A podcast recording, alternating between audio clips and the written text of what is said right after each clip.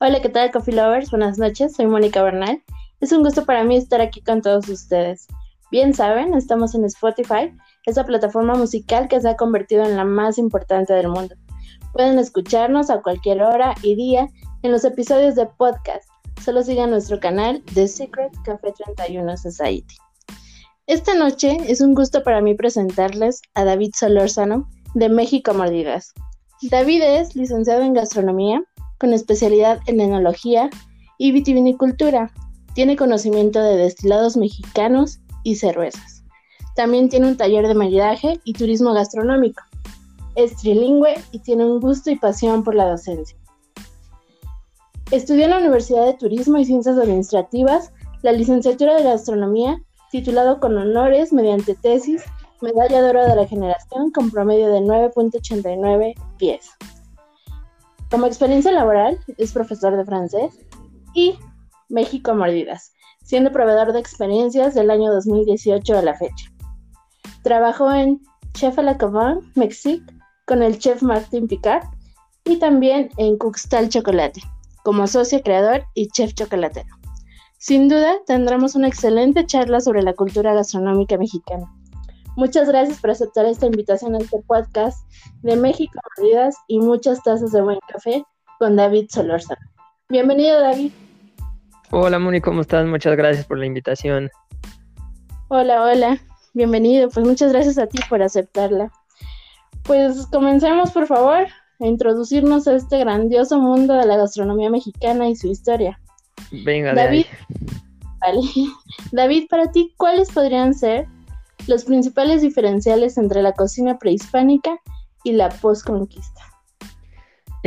Pues mira, hay un montón de cosas que diferencian un periodo del otro.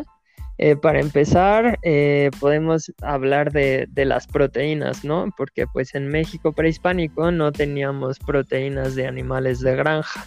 O sea, no había gallinas, no había res, no había cerdo. Todo este tipo de proteínas la traen los españoles.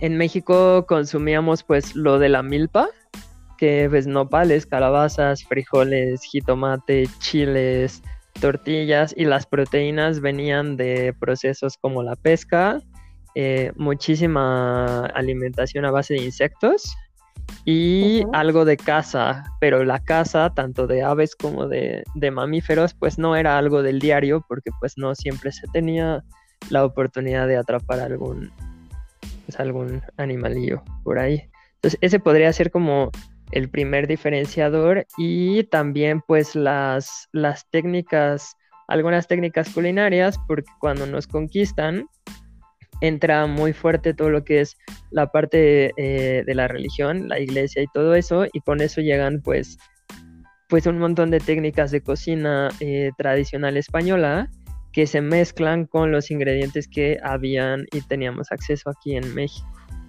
Y nace, se podría decir, una nueva cocina mexicana, que es pues justamente la fusión de prehispánico con español, y con los ingredientes que encontramos por acá. Perfecto. Entonces, ¿en qué momento histórico podemos comenzar a hablar de la gastronomía mexicana? ¿En este? Podemos hablar de gastronomía mexicana. O sea, la gastronomía mexicana es algo bien bonito, porque nosotros hablamos de cocina mexicana y después damos una subcategoría, ¿no? O sea, tenemos cocina mexicana prehispánica, cocina mexicana tradicional, que es la que se podría decir que viene de los conventos. Tenemos cocina mexicana contemporánea, que es todo lo que se quiso hacer después de... por ahí de los 60, 70, que empieza todo este boom de la cocina gourmet, y tenemos la nueva cocina mexicana, que es lo que está pasando hoy en día, que muchísimas cosas son fusión, o hay también una nueva escuela de rescate gastronómico, ¿no? Que son nuevos chefs que se están yendo para atrás a rescatar alguna que otra receta de hace muchos años, o proponiendo sabores nuevos de cosas que encontramos ya ahorita en México, o la versión mexicana de tal o cual platillo. Ahorita ya es un rollo muy grande, pero si queremos poner como un punto en una línea cronológica, podemos hablar de la cocina mexicana preespañoles, que de hecho todavía la podemos consumir, y hay una pequeña evolución o una gran evolución más bien cuando los españoles se instalan y nos conquistan. Entonces no deja de ser mexicana, pero hay como dos periodos grandes que podemos ver que son muy diferentes entre ellos. Claro. A tu consideración, ¿la cocina conventual fue el parteaguas para comenzar a hablar de una gastronomía mexicana per se? Sí, como tal, sí. Vamos a pensar que todo lo que pasaba en los conventos, ellos eran como los grandes defensores y los grandes guardianes de muchas cosas culturales, ¿no? Libros, escritura, recetas. Todavía hoy en día hay muchos conventos que se encargan como de cocinar, ¿no? Hacen panadería, hacen repostería, y grandes recetas mexicanas que conocemos salieron de los conventos.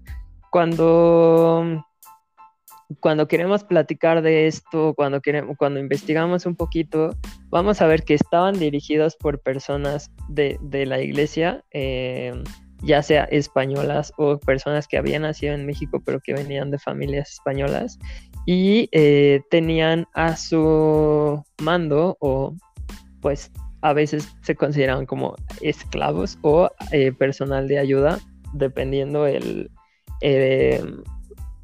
la escuela religiosa. Eran unos un poco más rudos en ese aspecto que otros, pero siempre tenían a su mando a personas indígenas que sabían manejar los productos que había al alcance aquí.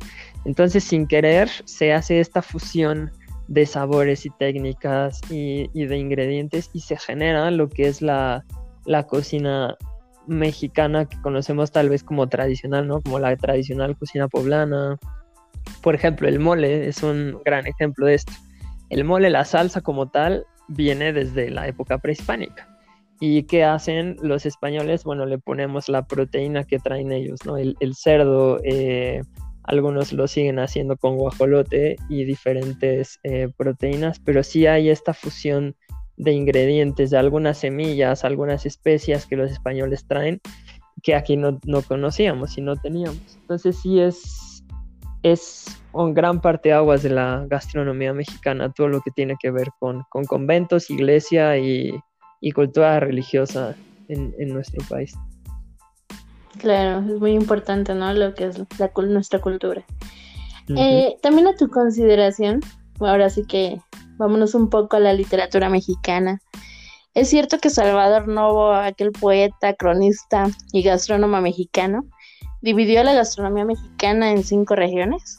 ¿Y sí, para ti cuáles son? Sí hay una división del país en cuanto a zonas gastronómicas. Tenemos la llamada zona de los asados, la zona de los insectos, la zona de las especias, la zona de los aromas y la zona del mar, que es toda la costa, ¿no? Se hace esto pues por como la gran tradición que hay en diferentes zonas mexicanas. La zona de los asados es el norte, la zona de los insectos es el Bajío, la zona de las especias es todo lo que es Oaxaca, Chiapas, un poquito Tabasco, y la zona de los aromas es la península de Yucatán, y toda la costa, las dos costas, la consideran la zona del mar. Me preguntas que para mí cuáles son las zonas. Ahorita México está un poquito, pues hay de todo en todos lados, ¿no? Por ejemplo, el mercado de pescados más grande del país está aquí, en la Ciudad de México, sí, y no tenemos nada de costa. Y es chistoso porque nos llega todo el pescado del mar, y en muchas ocasiones de aquí se va a los mismos destinos de los que viene. Y es un poco raro, pero pues así están las vías de distribución. Y si tú vives en la Ciudad de México, tú puedes tener la comida que quieras, del país que quieras o de la zona mexicana que quieras, ¿no? Pero si nos vamos a una onda más tradicional, yo respetaría la división gastronómica que se hace, Uh-huh. Porque pues sí, no hay nada como, por ejemplo, si te vas a Sinaloa. En Sinaloa, así como aquí hay carritos de tacos, ahí en Sinaloa hay unas carretas de mariscos. Y es una zona de mar. O sea, si tú vas a Veracruz, todo lo tienes súper fresco, ¿no? Si vas a la península de Yucatán, pues no vas a comer asados norteños. Quieres comida yucateca llena de aromas y especias y de diferentes cosas que solamente encuentras ahí. Igual Chiapas y Oaxaca no tiene todo esto. Entonces yo creo que es una división muy atinada la que se hace en esta... con este autor, con Salvador Novo. Así es. Y es muy interesante también que nos hayas comentado estas regiones y que realmente nos imaginamos, ¿no? Ya lo que es la República Mexicana, y que si nos vamos al norte, exactamente, los cortes de carne y demás. O sea, sí está bastante bien atinado y descrito, ¿no? Uh-huh, sí. Para ti, David, ¿cuáles son los ingredientes de la cocina mexicana crees que aportó al mundo? Oye, bueno, que aportó al mundo. Hay varios. Mira, el primero, y lo conozco muy bien, es el chocolate. Sí. México es cuna del cacao, aunque por ahí en Sudamérica nos dicen, no, es que el cacao es venezolano, es colombiano y brasileño. O sea, sí, pero no, porque pues hay dos grandes familias de cacao, una es de Sudamérica y la otra es de México y Centroamérica. No sé si hayan visto estos cacaos que son como redonditos, súper redonditos, amarillos y chiquitos. Esos son los originarios del sur. Y en México es uno alargado que parece balón de rugby, que es un poquito más largo que gordo, y tiene una como colita en el punto. Se llama cacao cola de lagarto. Ese estaban buscando la denominación de origen allá en Tabasco. Entonces sí, y aparte una cosa muy importante, no solo el cacao, sino todo el proceso para llegar a chocolate sale de México. Es que los mayas, o sea, si no hubiera existido la cultura maya, nadie sabría cómo transformar el chocolate el cacao a chocolate, porque son ellos quienes lo hacen. Luego pasa esto a los aztecas, nos conquistan los españoles, y los españoles se llevan esa receta y ese proceso al monasterio de piedra en España, y ellos lo recrean, y después llega a Italia y llega a Francia, y luego vienen las máquinas y ya. Pero si no hubiera sido por los mayas, no tendríamos la primera pieza que cae en esta cadenita de dominó que se hace hasta allá. Y también tenemos productos como, por ejemplo, la vainilla. La vainilla también es originaria de México. Tenemos chiles, algunas calabazas, algunas variedades de frijol también son originarias de México. Tenemos un montón de flores que se ha perdido el consumo, pero son comestibles, y que teníamos nosotros una gran tradición de comerlas. Y pues, aunque mucha gente no es fan, pues la comida con insectos también es muy de por aquí. Uh-huh. Uh-huh. Así es. ¿Consideras que el chile, el maíz, el cacao, el jitomate y el frijol, ingredientes que nos comentabas, en verdad son los pilares de la gastronomía mexicana? ¿Y agregarías algún otro? Sí, totalmente son los pilares de la gastronomía mexicana. Con eso no necesitamos casi nada para tener una alimentación buena y balanceada. Digo, se oye a lo mejor como muy poquito y como si la cocina mexicana es tan extensa, ¿por qué nos tenemos que agarrar de esos ingredientes nada más? Pero si los quitamos, pues toda esta comida súper extensa deja de tener soporte, ¿no? Y ya no hay sobre qué ponerla. Y si agregaría yo algún otro... No, yo creo que esos ingredientes describen muy bien lo que tenemos aquí en México para ofrecer, y es realmente lo que sostiene todo lo que comemos en toda la República. Así es, estoy contigo. ¿Consideras que la transmisión de estas recetas por generaciones a través de nuestras abuelitas haya sido determinante para la prevalencia de la cocina mexicana? Sí, sí y no sé hasta qué punto sigue pasando. O sea, en mi caso sí, ¿no? O sea, a mí me gusta la cocina porque pues mi abuela cocinaba, a mi mamá le gustaba y yo desde chiquito veía a mi mamá cocinar, ¿no? Y a mí me tocaba así que, paso por ti a la escuela y de regreso pues estaba el tianguis y pasábamos a hacer el mercado y pues me tocó comprar todo con mi mamá así de primera mano. Pero uh-huh. Sí tengo que decir que es muy diferente la dinámica o más bien los productos que encontramos hoy en día en el mercado a los que veíamos cuando yo era chiquito. Bueno, no sé si la gente sabe o si me escuchan. Yo tengo 34 años, o sea, no estoy súper mayor, pero tampoco soy un jovencito. Entonces, pues sí, hace veintitantos años, que iba yo al mercado con mi mamá cuando yo era un pequeñín de primaria, pues sí había productos mucho más cercanos a lo que es México, ¿no? Ahorita hoy vas al mercado y hay de esta fruta que parece estrella, carambolo, hay espárragos, tenemos naranja europea, china y no sé qué, y dejamos de ver productos como el choconostle, ¿no? Que antes había y ahora lo tienes que super buscar porque ya nadie lo vende. Entonces sí hubo una pequeña migración gastronómica, migración de ingredientes, que las cosas que eran muy tradicionales mexicanas ya no están tan a la mano o han subido de precio porque como dejaron de ser vendidas y ahora la gente las está rescatando y tenemos acceso a un montón de productos de otros lados.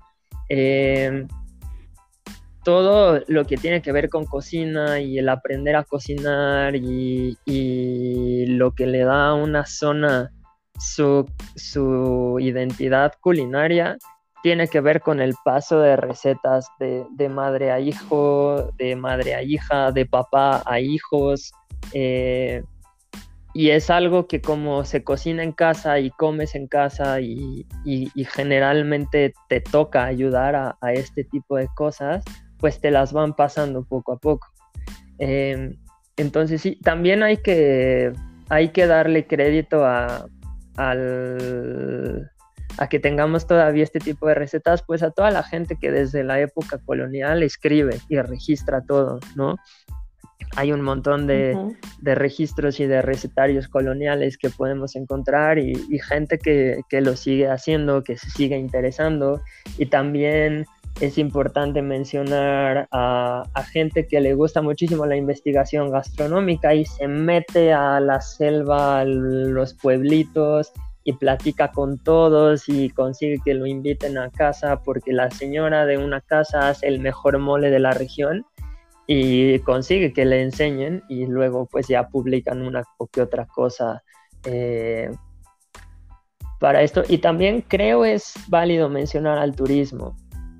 México, o sea, si le preguntamos a 10 turistas, estoy seguro que 8 nos van a decir que vinieron por la comida y no van a venir a comer cosas como pizza o hamburguesas, porque no, van a venir a comer tacos, van a venir a comer mole, van a venir a comer a lo mejor chiles en nogada en septiembre, todo lo que hacemos en Día de Muertos, tamales y este tipo de actividades económicas pues sí son importantes porque las familias que lo saben hacer y lo saben hacer bien lo siguen haciendo para tener un ingreso económico y la gente de otros países o de otras regiones siguen buscando ese tipo de cosas porque pues viajar y comer es de lo que más, o sea, lo que más nos gusta hacer, yo creo que a todos los humanos.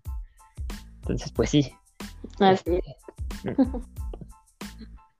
Así es, y de hecho, pues sí, o sea, realmente quien viene a México y no prueba nuestra gastronomía, pues puede decir que no vino a México. Así es, sí, nada más pasó de largo. Sí, ¿no? ¿Qué opinas sobre la entomología o entomofagia en la gastronomía? A este hábito de comer insectos. Pues es súper rentable, ¿no? O sea, los insectos, para empezar, se reproducen en cantidades grandes y mucho más rápido, ¿no? Y es algo muy, muy tradicional de México. No teníamos acceso a proteína y la gente comía bichos. Y está bien, no... Mucha gente le da como asquito, ¿no? O sea, pero son ricos. Yo he probado varios. Tengo mis favoritos, tengo unos que no me encantan. La verdad es que tengo un problema con comer cosas vivas que se mueven todavía. Entonces, los jumiles solamente los he probado tostados en Taxco Guerrero. Los usan mucho y los usan para darle un sabor característico a las salsas de molcajete. Si tú te comes un jumil solito, el sabor es demasiado fuerte y son como picosos. Entonces sí es una experiencia un poco extravagante, pero molidos en salsa son riquísimos.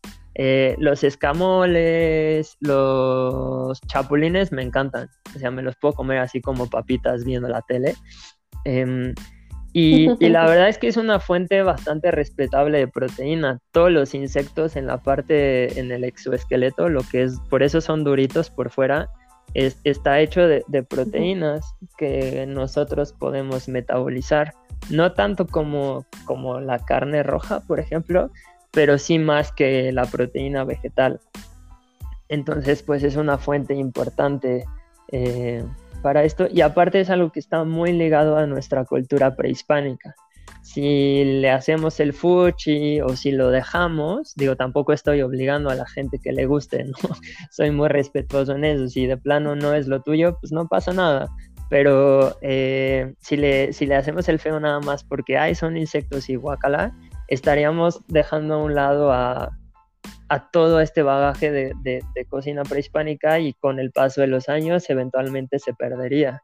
Entonces me parece cool que siga siendo algo que la gente quiera y se busque consumir, porque sí vale la pena probarlo.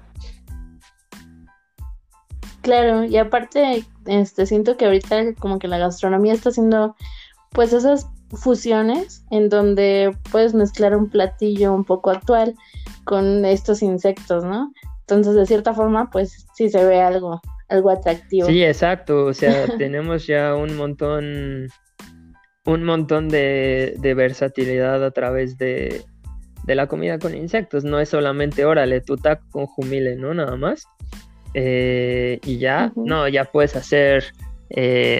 un montón de cosas un poco más, vamos a decir, sofisticadas, pero siguen entrando los insectos a la comida moderna sin ningún problema. Así es. Y aparte, Coffee Lovers, les quiero comentar un dato curioso que encontré, que Fray Bernardino de Sahagún describió que existían 96 especies de insectos comestibles. Entonces tenemos una cantidad increíble. Sí, la verdad es que sí está bastante interesante. Ahí si alguien es coleccionista de sabores y quiere entrarle, pues hay un montón de bichos que probar. Sí. David, ¿crees que la gastronomía mexicana se merece el título de patrimonio intangible de la humanidad? Sí, mira, yo creo que cualquier gastronomía se merece eso, ¿no? O sea, entiendo como el peso que tenemos, países como México, por ejemplo, que hay pues muchas etapas, muchas culturas prehispánicas, tenemos 32 estados contando a la Ciudad de México, y cada uno tiene su gastronomía típica. Y aparte, si te metes a diferentes ciudades de diferentes estados, adentro hay diferentes cosas. Y si te metes a pueblitos, ya es eterno. No podría alguien decir, yo ya probé todo lo que el país tiene que dar. No. Y estamos hablando que también hay un montón de técnicas que son solamente nuestras. Y sí creo que nos merecemos pues sí, la medallita de patrimonio intangible de la humanidad, porque pues tenemos un montón que ofrecer. Pero hablando ya a grandes rasgos de gastronomía como tal, creo que la gastronomía a nivel mundial se lo tendría que merecer. Tú puedes saber de la historia y de la relación de una sociedad con el simple hecho de ver cómo una familia se sienta a comer, qué comen, cómo lo preparan y cuál es el ritual de comer que tienen. Entonces, no importa que sean hamburguesas, ¿sabes? Y no estoy menospreciando a la cultura mexicana para nada, pero creo que la buena comida que respeta el ingrediente, que tiene una técnica de transformación y que incluye un ritual de convivencia, merece el patrimonio de la humanidad. Y México, o sea, no solamente tenemos eso. Tú ves a una señora hacer tortillas desde cero con su metate y que así mueve las manos y mágicamente la bolita ya está plana y tú lo quieres hacer y no te sale, pero jamás. Entonces tenemos un montón de técnicas y tradiciones que sí hacen a nuestra cultura bastante atractiva en esto. Entonces sí, sin duda nos lo merecemos y de hecho creo que lo tendríamos que presumir a todo el mundo. Así es, como tú lo mencionas, ¿no?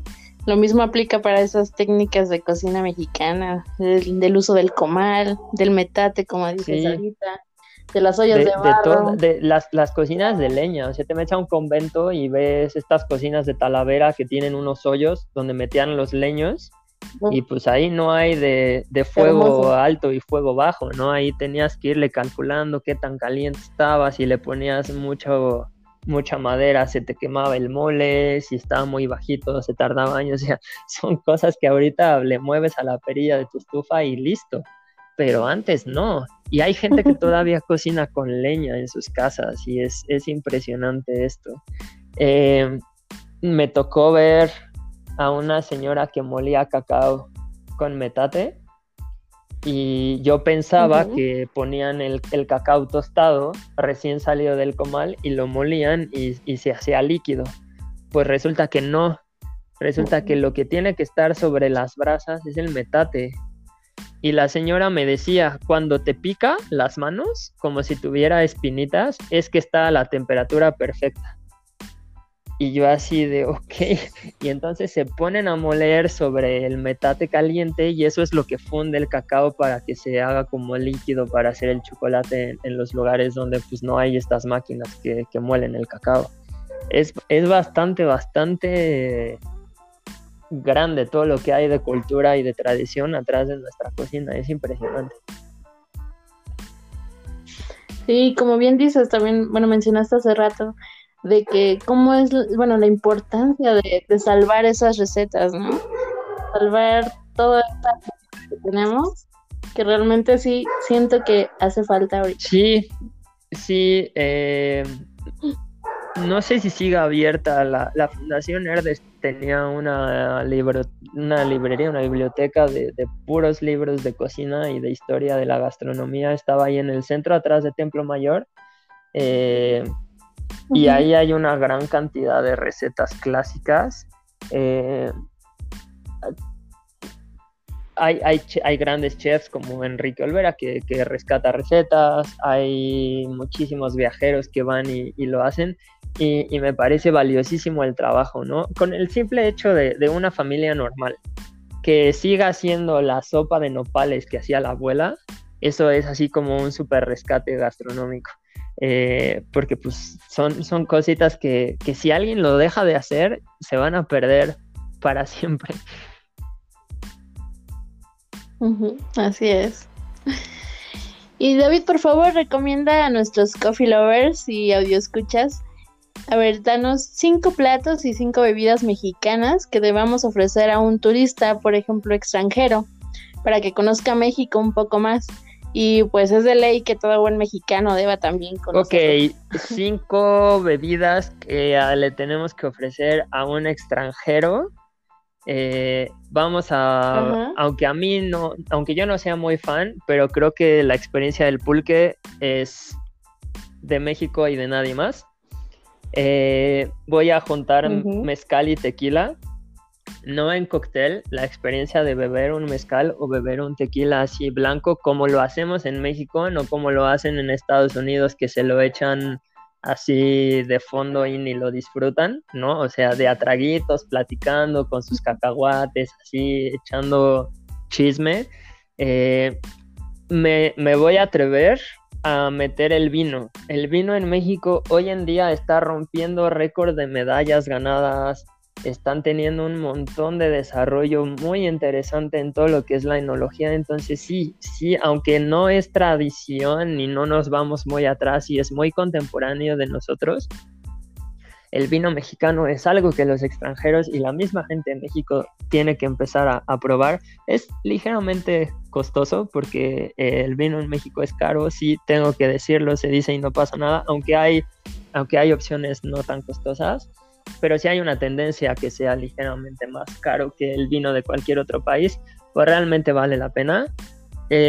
Hay una bebida de cacao, o las bebidas de cacao, los voy a englobar en uno, como el tejate, el tascalate, el chilate, la espuma de cacao que hacen en Cholula. Vale muchísimo la pena probarlo. Y me falta una bebida. Voy a tocar el café. El café en México es importantísimo, aunque también tengo que decirlo, la cultura del café no es tan grande como debería de ser. Tenemos varias zonas productoras y hay mucha gente que pues no conoce mucho de cómo se toma el café y entonces no lo valoran. Pero el café en México es importante, y voy a hacer énfasis en un lugar porque le tengo mucho cariño y porque viví ahí muchos años, y de hecho mis papás viven allá todavía, Coatepec, Veracruz. Creo que es uno de los cafés más ricos que he probado en el mundo, y allí de verdad te puedes meter a la cafetería más chiquita, más así humilde que veas, y el café va a estar espectacular, es buenísimo. Y ahora de platillos diré cualquier tipo de taco. Si vienes a México y no comes taco, no llegaste. Yo pondría los chiles en nogada, sí. Es un platillo riquísimo. Los moles, cualquiera. El mole que se te antoje ponerle enfrente a un turista o a una persona de México es espectacular. Soy muy, muy fan de todo lo que tenga que ver con el maíz.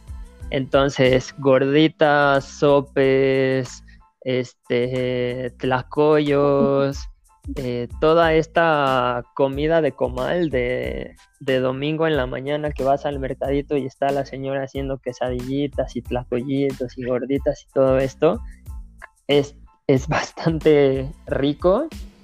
Y voy a hablar de la cocina. Es que decir un platillo está difícil, pero creo que, y también voy a meter un gusto muy mío, el pozole. El pozole es algo, de hecho, yo teníamos vida y no teníamos que estar encerrados por epidemia. Trabajaba yo en un tour de tacos en el centro con Airbnb. Y mucha gente nos preguntaba que qué era el pozole y por qué nos gustaba tanto una sopa. Ya les explicaba y la gente lo iba a probar y sí salían muy contentos. Que no es solo una sopa, es una comida entera en un bowl. O sea, hasta ensaladas tiene el pozole. Pero y hay de muchos tipos, hay de muchos colores, hay de muchos estados. Entonces creo que también es un platillo importante. Esos son los que yo diría. Están perfectos y la verdad suenan muy muy ricos, y me imagino la verdad todos estos platillos y bebidas que sí engloban a lo que es la cultura gastronómica en México, y que sin duda si vienen a México y no prueban esto, pues igualmente no conocieron México. Y muchas gracias también por mencionar como bebida el café. Es una de las bebidas más importantes a nivel mundial y que, como tú mencionaste, no está bien valorada aquí en México, pero es uno de los excelentes cafés a nivel mundial. Tenemos Chiapas, tenemos Oaxaca, está Puebla, tienes Veracruz, Hidalgo tiene un poquito, Guerrero tiene un poquito también, hay muchísimo, y a mí me llama mucho la atención que hay restaurantes que se concentran muchísimo en todo su servicio y en la comida, y el café lo tienen un poquito olvidado.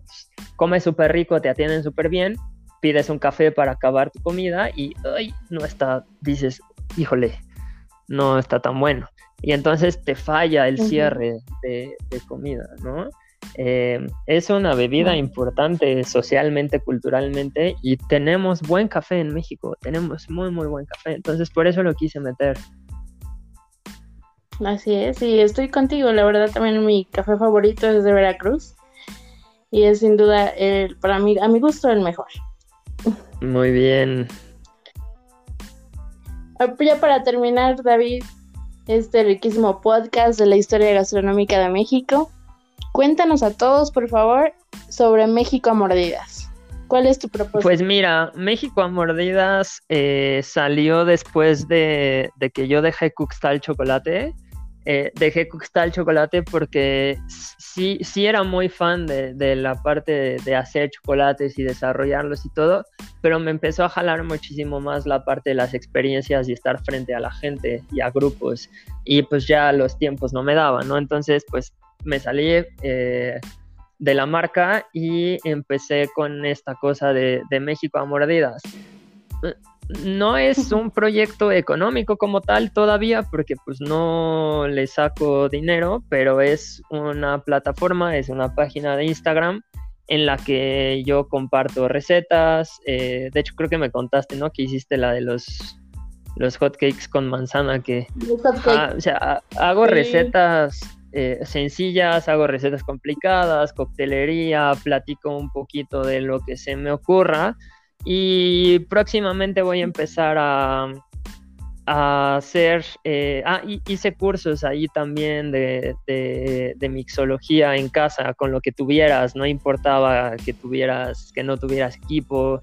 Y mi tirada, mi propósito es como separar esta idea de que tenemos un poquito en nuestro país, de que si eres culto tienes que ser sangrón, o si comes bien tienes que ser rico o millonario, o tienes que tener así una cocina super pro en tu casa, y pues no. Y de hecho, si ven los videos de Instagram, pues no son videos de Instagram de marketing, la cocina está tirada, tengo mi relajo, pero pues así es como vivimos todos realmente. No hay estas como máscaras, que está padre porque pues es una plataforma estética, pero a mí no me gusta usarlas. Entonces, cocina como está la cocina, que la gente vea que se pueden hacer las cosas con lo que tienen y que no te hace ni más ni menos que nadie, simplemente te acerca a un producto o a una disciplina que tiene muchísimo para compartir con la gente que quieres. No hay nada más bonito que hacerle de comer a alguien que te importa, o cocinar con él, o juntar a tus amigos y hacer sushi entre todos. Es lo que tengo yo como objetivo, tanto de mi plataforma digital como de los eventos presenciales que antes hacía y que espero poder volver a hacer en un futuro no muy lejano. Así es. De hecho, yo también esperamos poder regresar a esas catas, a esas clases, que la verdad sí nos hacen mucha falta. Sí, se extraña un vinito ahí con chocolatitos. Sí, pues muchas felicidades por este proyecto, por otros que también me estabas comentando por ahí, que se están cocinando. Sí, estamos ahí pensando en hacer Estamos lanzando un proyecto nuevo, sí ya es de verdad. Estamos haciendo los pilotos de una colaboración entre literatura y gastronomía bajo el nombre de Exquisitas Letras. Ahorita vamos a sacar una línea de chocolates que están inspirados en un libro, y la idea es que la gente se acerque a estas dos cosas, pues consumiéndolas juntas o por separado. Entonces... son 3 barras de chocolate que están inspirados en los 3 personajes de la novela, y si quieres solamente el chocolate, pues ahí traerá una pequeña explicación y a lo mejor se te antoja comprar el libro. Si quieres el libro y los chocolates, pues tenemos el paquete en descuento y va todo junto. Próximamente tendremos más detalles y me parece que por ahí les vamos a platicar después más a fondo cómo salió todo esto. Pero sí estamos trabajando. Voy a regresar a la chocolatería y vamos con todo para cuando el coronavirus nos dé chance de vivir un poquito más presencial todo. Así es. Pues muchas felicidades por este proyecto también. Y también déjenme comentar, los Coffee Lovers, que conocí a David más o menos como para el año 2019 en una masterclass de Fondo para la Paz, y también en una cata en donde probamos mezcal y unos chocolates muy deliciosos que tú preparaste. Sí, así es, ahí nos conocimos. Sí, pues felicidades. Y muchas gracias igual por compartirnos todos tus conocimientos y experiencias sobre la gastronomía mexicana. Muchísimas gracias, la verdad yo feliz de compartir lo que me den chance de compartir, y pues cualquier cosa ahí estamos en contacto. Claro que sí, muchas gracias David Solorzano de México Mordidas también. Gracias Coffee Lovers, nos escuchamos la próxima semana, ya saben, los viernes a las 7 de la noche por Spotify. Los invito a seguirnos también en nuestra página de Instagram, Facebook. Sigamos haciendo más grande la mejor sociedad de café en México. The Secret Cafe 31 Society. Soy Mónica Bernal y es un gusto compartir una taza de café y una excelente charla con todos ustedes. Les mando un fuerte abrazo y buenas noches. Bye bye. Bye.